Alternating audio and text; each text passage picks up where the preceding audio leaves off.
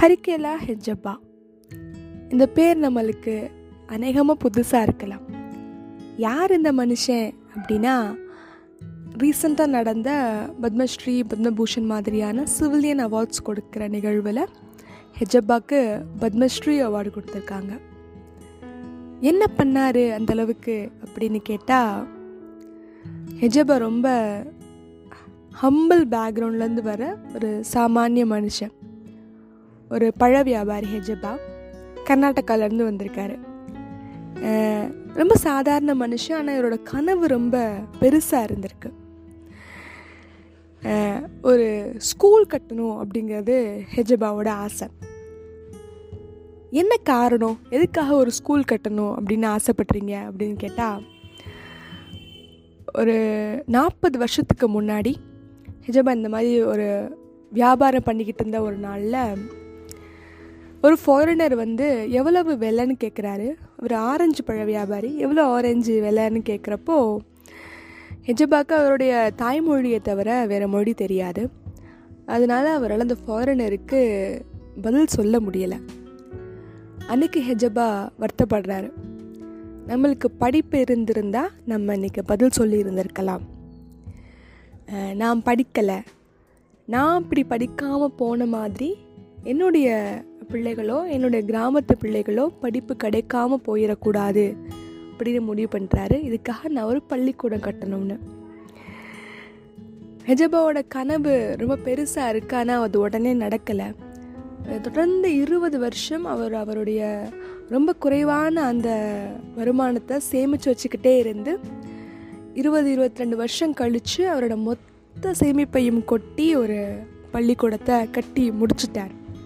அவர் நினச்ச மாதிரி ஒரு அவருடைய கனவை நினைவாக்கியிருக்கார் ஹெஜபா. அதற்காக தான் பத்மஸ்ரீ அவார்ட்.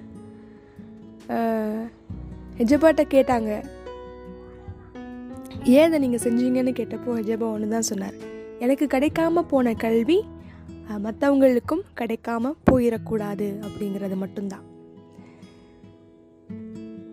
எதற்காக இந்த நிகழ்வை நம்ம நான் பேசணும். எதுக்காக இதை நான் ஷேர் பண்ணிக்கணும்னு நினச்சேன்னா வாழ்க்கையில் நம்ம வேக வேகமாக ஓடிக்கிட்டே இருக்கோம். எதுக்கு எதற்கு பின்னாடியோ யாருக்கு பின்னாடியோ யாரோ நம்மளை அங்கீகரிக்கணுமோ யாரோ நம்மளை மதிப்பாக பார்க்கணும்னோ பணம் சம்பாதிக்கிற இந்த இந்த ஓட்டத்தில் நம்ம ஓடிக்கிட்டே இருக்கோம். ஆனால் இந்த மாதிரியான மனுஷங்க தான் நம்மளை நம்மளோட ஓட்டத்தில் நம்மளை கொஞ்சம் நிறுத்தி வாழ்க்கை வெறும் பணம் சம்பாதிக்கிற ஓட்டம் மட்டும் கிடையாது. வாழ்க்கை வேற. வாழ்க்கையோட அர்த்தம் வேறன்னு நம்மளுக்கு நிறுத்தி நம்மளுக்கு செவிட்டில் அறையிற மாதிரி சில நேரம் சொல்லிடுறாங்க. ஹெஜபாக்கு யாரும் சொல்லியிருக்க மாட்டாங்க. நீங்கள் ஸ்கூல் கட்டுனா உங்களுக்கு பத்மஸ்ரீ அவார்ட்லாம் கொடுப்பாங்கன்னுலாம் சொல்லியிருக்க மாட்டாங்க. அவருக்கு ஒரே ஒரு விஷயம் தான் தோணியிருக்கும். எனக்கு கிடைக்காத படிப்பு என்னை சுற்றி இருக்கிற பிள்ளைகளுக்கு கிடைக்கணும். யாருடைய அங்கீகாரத்துக்காகவும் அந்த மனுஷன் ஓடலை. அவர் அவர் தன்னைத்தானே அங்கீகரிச்சுக்கிறதுக்காக ஓடிருக்கார் நம்ம எல்லாருக்கும் இது ஒரு படிப்புன்னு. நம்ம எல்லாரோடைய கனவுமா என்ன இருக்குது நாலு பேர் மத்தியில் மதிப்பாக வாழ்ந்துடணும்னு நம்ம எல்லாரும் ஓடிக்கிட்டே இருக்கோம். ஆனால் நம்ம சம்பாத்தியத்தில் நம்ம வருமானத்தில் யாரோ ஒரு சக மனுஷனுடைய வாழ்க்கையில் ஏதோ ஒரு சின்ன நல்ல மாற்றத்தை நம்மளால் உருவாக்க முடியும்னா அதுதான் வாழ்க்கையோட முழுமை. யாரும் நம்மளை அங்கீகரிக்கணும் யாரும் நம்மளை பாராட்டணும்னு கிடையவே கிடையாது. ஏதோ ஒரு வாழ்க்கையில் ஏதோ ஒரு நிமிஷத்தில் நம்மளை நம்மள மனசு நம்மளோட மனசே நம்மளை தட்டி கொடுத்து ஓ குட் நீ ஏதோ நல்ல காரியம் பண்ணியிருக்க வாழ்க்கையிலன்னு. ஆத்ம திருப்தியோட நம்மளை நாமளே பாராட்டிக்க முடிகிற மாதிரி ஒரு வாழ்க்கையை வாழ்ந்துட்டோம்னா உண்மையிலேயே வாழ்க்கையோட முழுமையாக அதுதான் இருக்கும். அப்படி ஒரு முழுமையான வாழ்க்கை எல்லோருக்கும் வாய்க்கட்டும்.